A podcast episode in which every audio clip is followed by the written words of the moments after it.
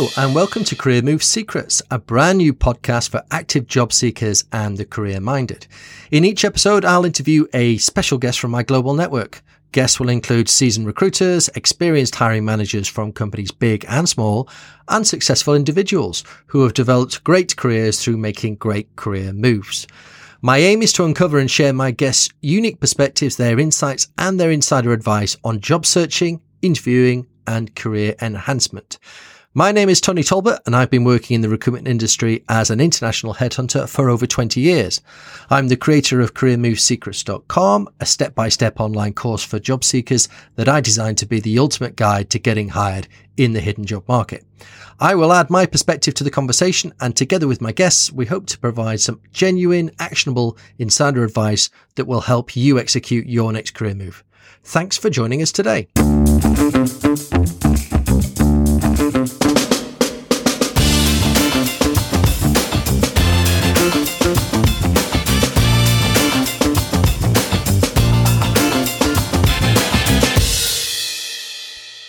Welcome to episode 26 of Career Move Secrets. Today's guest is Jeff Altman.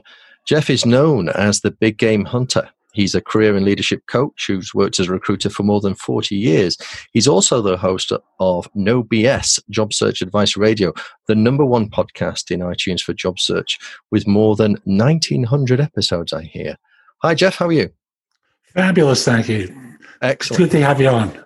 Um, and whereabouts are you in the world, Jeff? You're obviously in the States somewhere, but in the U.S. in North Carolina in a small town in the western part of the states called Asheville. Wow! And what's what's life like there at the moment? Are you on lockdown in, in any restrictions, or is is life relatively normal? It, it's always complicated you know, during a time like this. For us, we don't have anywhere near the cases that the major uh, cities have, mm-hmm. but we still have a few thousand people have been affected. We have fewer than 100 fatalities in the area. So low risk, but you know, both my wife and I are high risk individuals. So we've had to ch- make choices about staying uh, in lockdown and being very cautious rather than put my wife, for example, at risk who had heart surgery during this time. Wow. Uh, yeah. Yeah. Def- definitely. Uh, you know, my, my radar would be right towards the uh, reduce the risk uh, scenario there. So I'm glad, glad you're doing the same. Uh, Jeff, obviously, I, have researched you, and I came across you a number of years ago. You know, particularly for your your podcast, which is is well known, and uh, as I say, lots and lots going on there. But uh, of course, my listeners might not know so much about you. So, could you give me the the sort of career history, if you want? I started recruiting back in the Stone Ages when dinosaurs roamed the earth.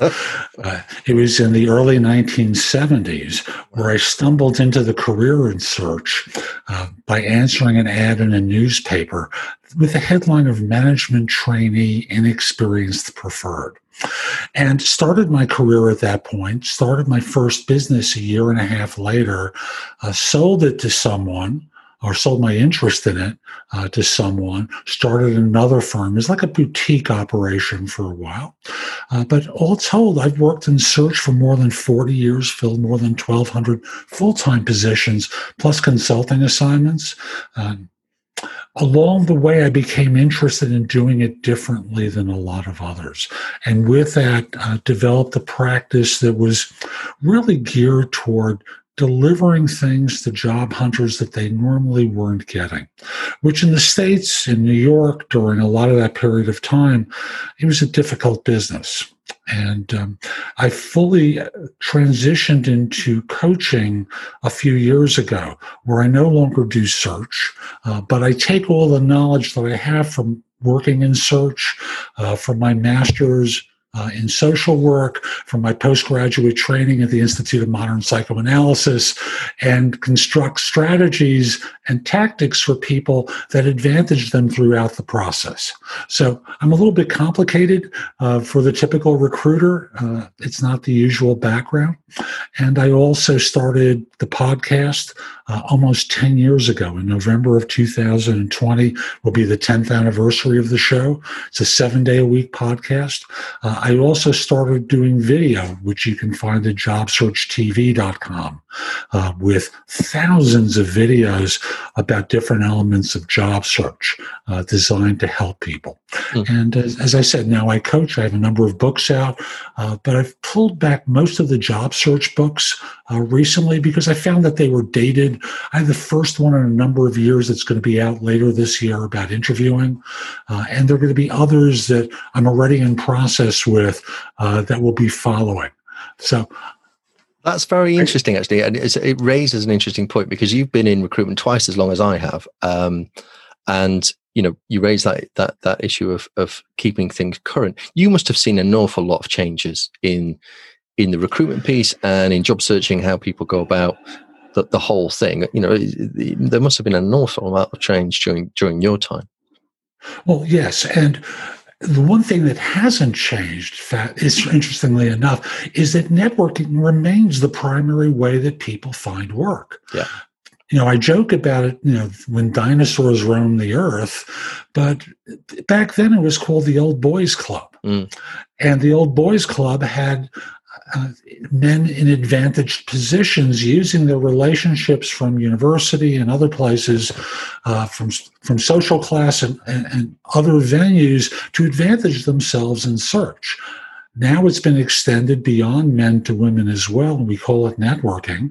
And in networking, that still remains the primary vehicle that people find work. So that's the unchanged part of this. So much of what's changed uh, relates to how we communicate, uh, how we deal with our clients. And again, I'm out of the search business right now. Uh, so uh, I'm working from the perspective of what I'm hearing from others, the amount of data that's available, and how we process data. Because back in the day, data existed of a paper resume in a file cabinet that you would attempt to remember someone's name or rummage through a file drawer to find someone. And I remember buying my first PC, uh, you know, in the 80s and discovering how easy it was to locate talent. Now, you still had to qualify it, and that part of the recruiter's job remains interesting because there are different ways that you evaluate and assess talent before you refer it to someone. And of course, on the client side, there are differences as well. Uh, I'm not sure how your business is, but when I talk to others in the US, I find many of them deal with issues. And again, it depends on the nature of, of the search firm, that the executive search firms for whom the personal relationship remains um, pivotal. Mm. And of course, there's the contingency firms where so many of them have been commoditized. Because, and this is true of many of the executive firms as well, the database for everyone has changed. We've progressed from the file drawer to the personalized corporate applicant tracking system mm. to LinkedIn. Yep. And for me, LinkedIn, I was member 7653 on LinkedIn. I checked that out. Yeah, I saw that on your profile and I thought that was really interesting because I was a, I was a bit later to it um, than, than you, but it it's changed the game, hasn't it? Entirely. I, I and it is it's provided great opportunity for us as recruiters, but also for for individuals who who want to showcase uh, their capability and be found for, for interesting things. And that's really the big difference with LinkedIn is the capacity to be found more easily mm. and to create a reputation slash brand for yourself that allows people to recognize you as being the leader in your segment of an industry mm.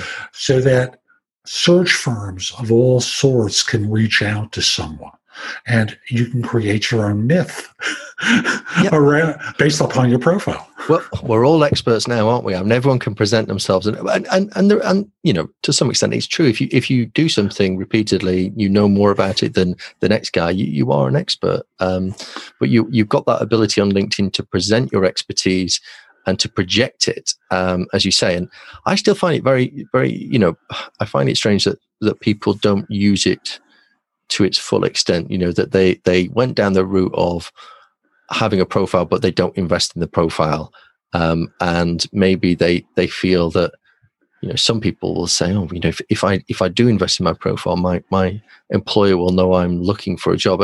People aren't that switched on to, to it. You know, everybody is is um, is updating their profile because you should do. You know, it's part of it's a live database, isn't it? You know, it's the most. I always found that was the most interesting thing for for me.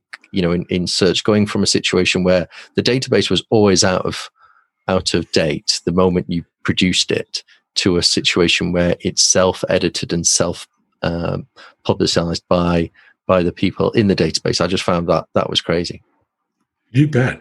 And one of the things I love for that individual is a little bit frightened. Mm. Turn off your privacy settings so that your connections don't are not notified that you've made a change. Yes, of course. Because there, there's um, software that many companies use in, in, the United States that uses one of the signals of activity uh, as an indicator that a person's looking for a job. Wow. So once they have that signal, they know that you're looking. And the simplest way that they know that is you make a change to your profile. Mm. So just turn off the privacy setting uh, for notification to people that you're connected with. And after you've made the change, after you've written the article, you can change it back. It's that simple.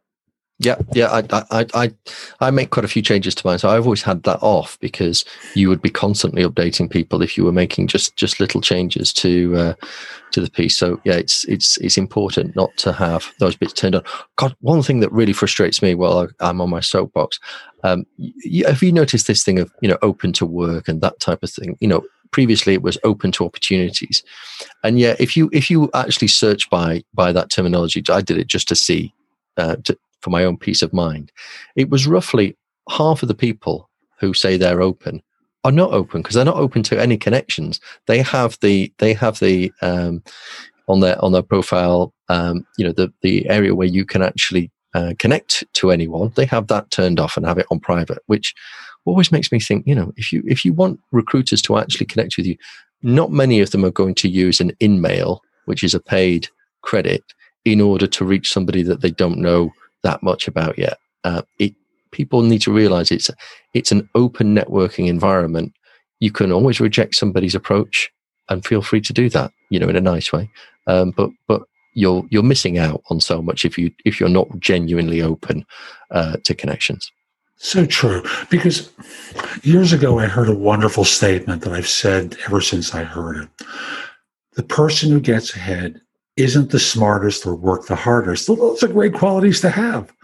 People get ahead by being alert to opportunity. Sometimes they're internal to their organization, but most of the time they're external.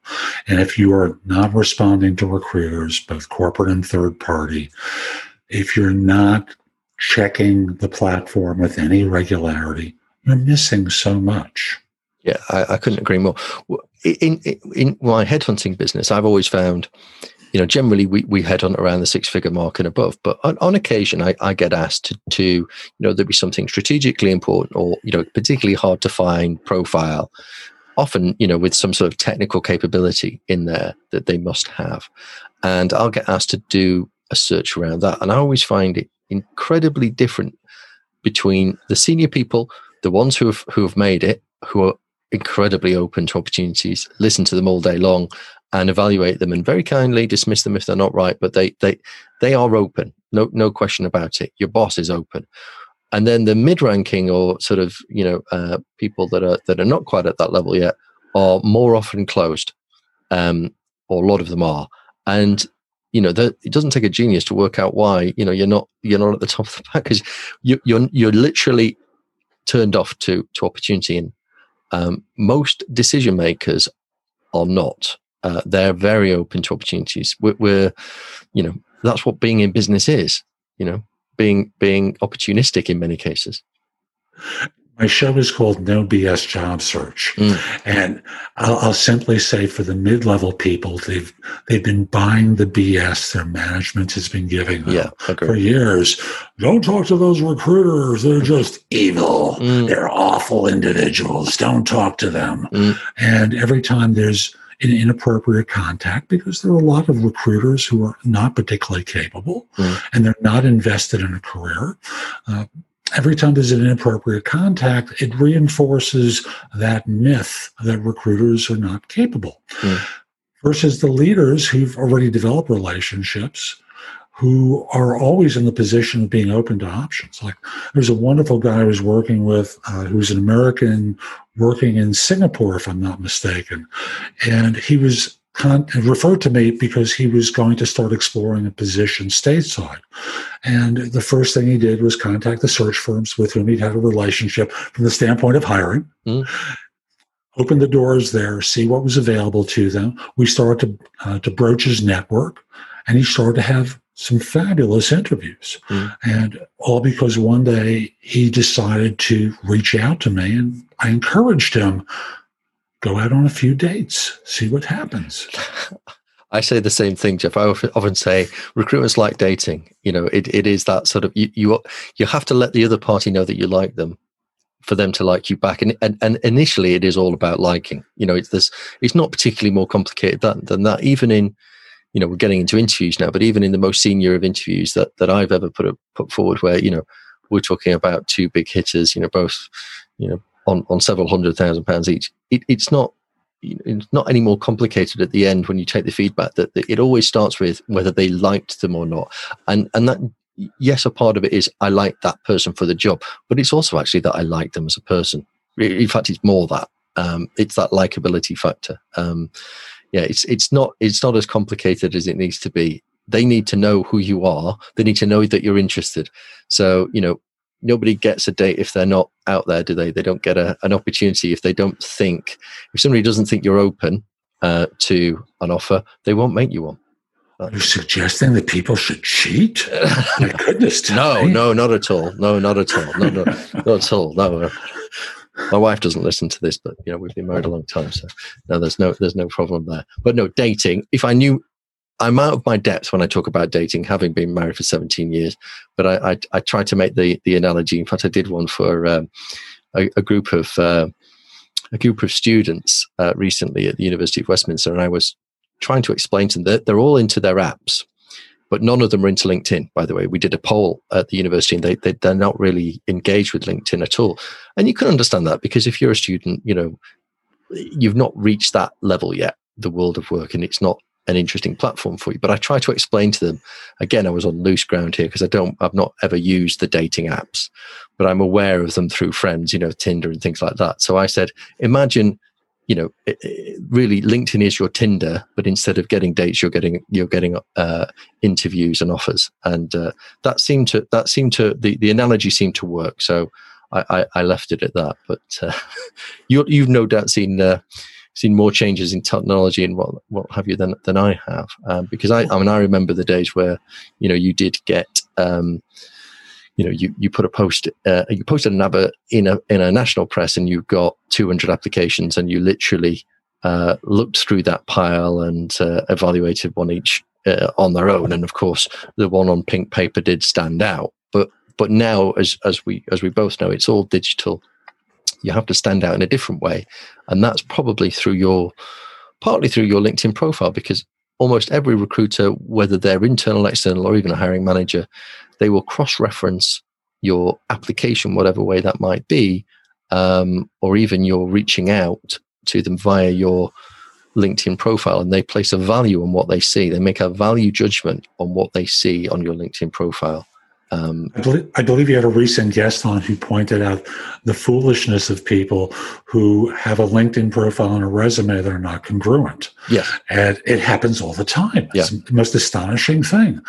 And every you know when i was doing search the first thing i would do is go to the linkedin profile and well actually the second thing the first one was i checked my own database because mm. uh, i i uh, had a, a, substantial one and i was always fascinated by the jobs that have disappeared yes me too and uh, you know it's so easy to expose uh, shall we say uh, mistakes mm. that people commit it, they, they should be. I hear other people saying, "Oh, they're they're completely different documents. You know, they're completely different. Um, your CV to, to LinkedIn profile." And and there is some, you know, for people who aren't looking for a job, they they are perhaps trying to sell a service through their LinkedIn profile or whatever. Yes, there's an argument to say that what you're projecting is um, and, it, and it is a, a, network that's not just about recruitment. Now you can project something else, but but in terms of the the career history that it asks you to provide, that should be the same. Um, and in terms of the level of seniority that you had, that should be the same. Um, the the great advantage for job seekers on on LinkedIn is you've got so much more uh, space. You've got two thousand characters for each job that you you've undertaken, and if you fill those out thoroughly, then your your your profile becomes richer, more searchable, and more expert at the things that you actually are an expert in.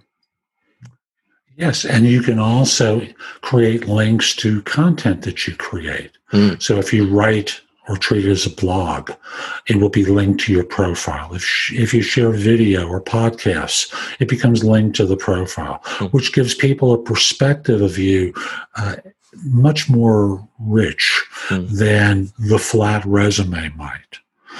So people make these mistakes all the time of not really thinking strategically about a career.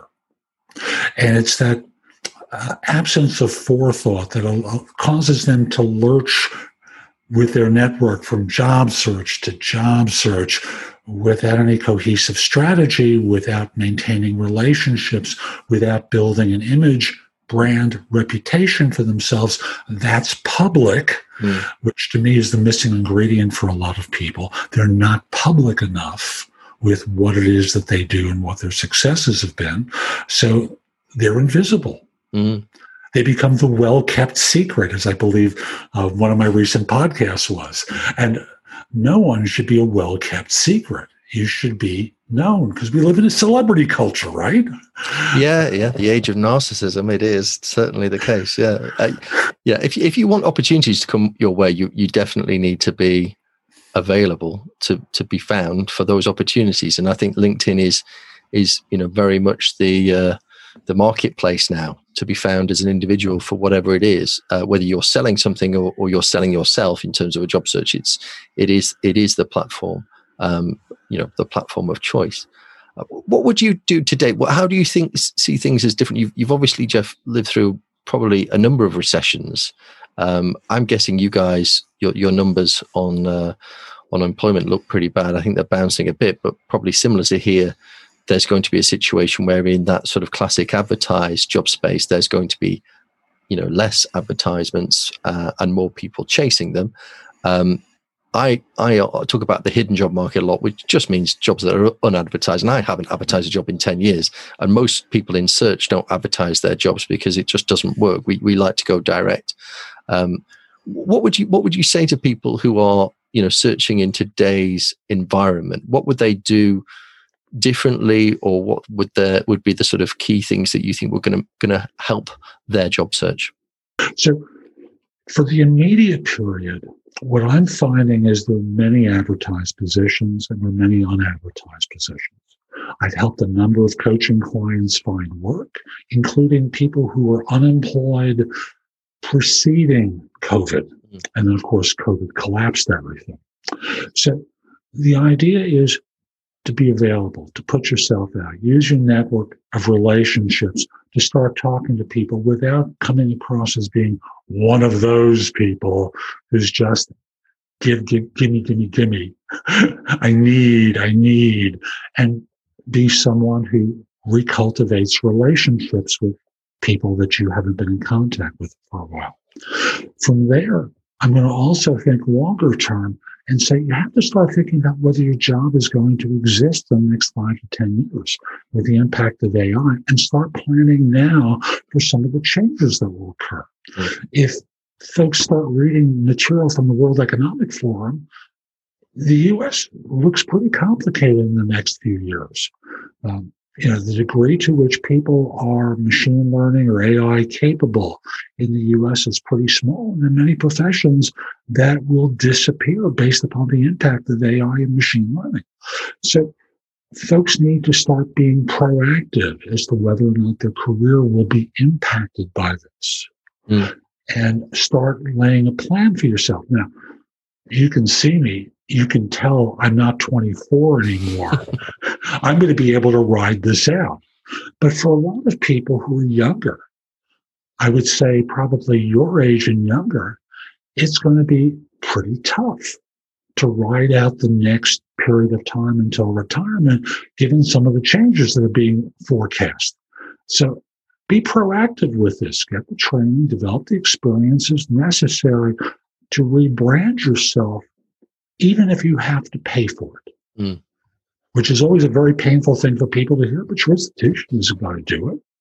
Yeah, I think you've got to invest in yourself. It, it, it's amazing, isn't it? That's there's a big difference. Again, you you see the people that invest in themselves, invest in their professional and personal development. Um, you know, you, they tend to do well. Um, people that that don't and, and aren't willing to tend to sort of stand still. So there is, yeah, it, it is a mentality change. But I find that people you know will lap up anything that's sort of free but when it comes to uh, something they need to, to pay for sometimes they're they're less likely to to go for it but yeah there's there's there's definitely uh, there's definitely a, a, sort of correlation between the two in my view you know invest in yourself and you will reap the rewards that's that's how it works yes and for now for job hunters you have to put yourself out there mm. this is the time because as we're recording this we're close to the fourth quarter of 2020 and my experience is, is if you're unemployed as it enters into 2021, you may lose your career mm. because firms start to wonder whether or not you were capable and why didn't you get back to work when things started to open up. So for many uh, white collar professionals, as we call them in the United States, uh, that hundred thousand dollar a year person and above, if you're out of work come 2021, it's going to be hard for you to re-enter. So the push really needs to happen now. And as we're recording this, it's almost a time where calendar year corporations start to finalize budgets in the United States. Mm. There's still the possibility where you can get written into a budget from a friend of yours who might be in a leadership role. This is a time to make that connection uh, and see if you can get yourself written in. And if not, just stay in touch because the next wonderful period of time for networking is fast approaching, mm-hmm. which is the end of the year with the Christmas holidays. Yeah.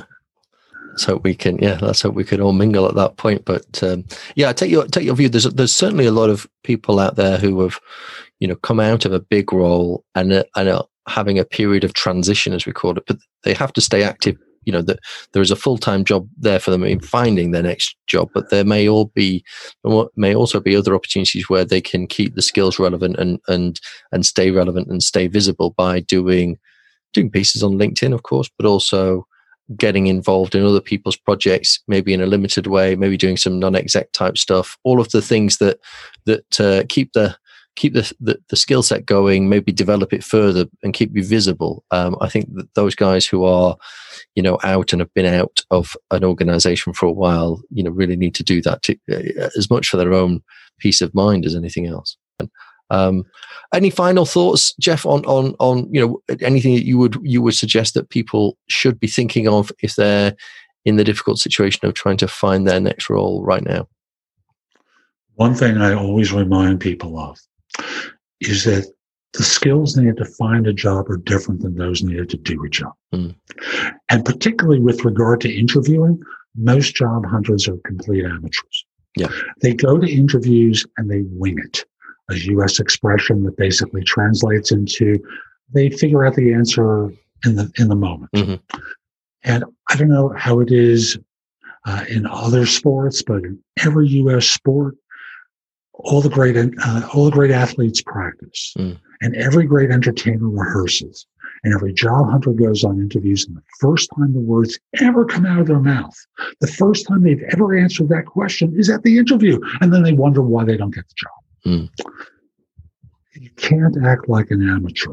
Professionals do things that other people don't do, and they're able to demonstrate them at the drop of a hat. You have to be that person who practices, rehearses, and can deliver spontaneously without appearing to be rehearsed. Mm. It makes a world of difference. Yeah, couldn't agree more. It's amazing how how yeah. I think most people wing it. We we use the expression here too. You know, they they think they're their sort of you know innate talent will take them through. But of course if the, another person is there who who has practiced you know that the classic sort of tell me about yourself and they can they can tell you uh, tell tell somebody about themselves in a coherent compelling way that only lasts say 3 minutes uh, and has great impact that's a big difference from somebody who sort of ums and ahs and you know makes it up on the on the hoof and, and it doesn't really come across as as compelling uh, or as uh, interesting as a well practiced story. I always say that you know there's a good example. If if you've you've got a really great story that you tell your friends, the first time you tell it, it's you know it's funny, but uh, you know the the fifteenth time you tell it, you know you're killing everyone, aren't you? Because it, it is you've honed it. It's now a, a, a well used tool, and of course you're you know your personal value proposition your tell me about yourself answer and indeed some of the pieces around your particular skill set leadership whatever else you should have. Some well honed stories that you're very very good at telling um, and you know the reaction you're going to get from your audience each time you uh, each time you bring those ones out. So that's that's another great example jeff. Yes thank you very much for that. Jeff i really appreciate your time and and your your your enthusiasm and for coming on the show. Really great. I, I was uh, really pleased that you said yes and i'm uh, having concluded the uh, the conversation i'm really really really grateful that you came on. My pleasure. Glad to serve your audience. And uh, folks, I'll just simply say in conclusion, if you want to find out more, jobsearchtv.com will take you to my YouTube channel uh, on an Amazon set. Uh, so a Fire TV, a Fire Stick, Roku, look for the Job Search TV app. You can watch me there. If you have a smart set, download the Job Search TV app as well. Uh, there are 90 some odd TV platforms around the world that that's available. And of course, No BS Job Search Advice Radio. Perfect. Yes. All of those, all well worth uh, taking in. So please do that. Jeff, thank you very much for, for your time. Appreciate it. You're very welcome. Well, Jeff was great there, wasn't he? 40 years of recruitment experience and lots and lots of podcasting, nearly 2,000 of them, um, all devoted to job searching, interviewing, and all of those things. So he knows a thing or two. And I thought it was really interesting that he focuses on the networking aspect of things as being the route to market that works best. And I, I completely agree. Um, if you want to learn how to do that, how to network your way into your ideal role, then I would strongly recommend you have a look at my premium course because really that's what it's all about. It's about unlocking the hidden job market, being visible, making sure that you're making the right approaches to the right people in the right way in order to unlock opportunities. And then once you have those opportunities to convert them via great interview process, tactics, strategies, and negotiation to get the best possible deal for you. You will find that at www.careermovesecrets.com along with a load of other free resources that you can uh, can take me up on. So please do that. And if you're enjoying these podcasts, please consider subscribing because there will be more Career Move Secrets podcasts coming very soon.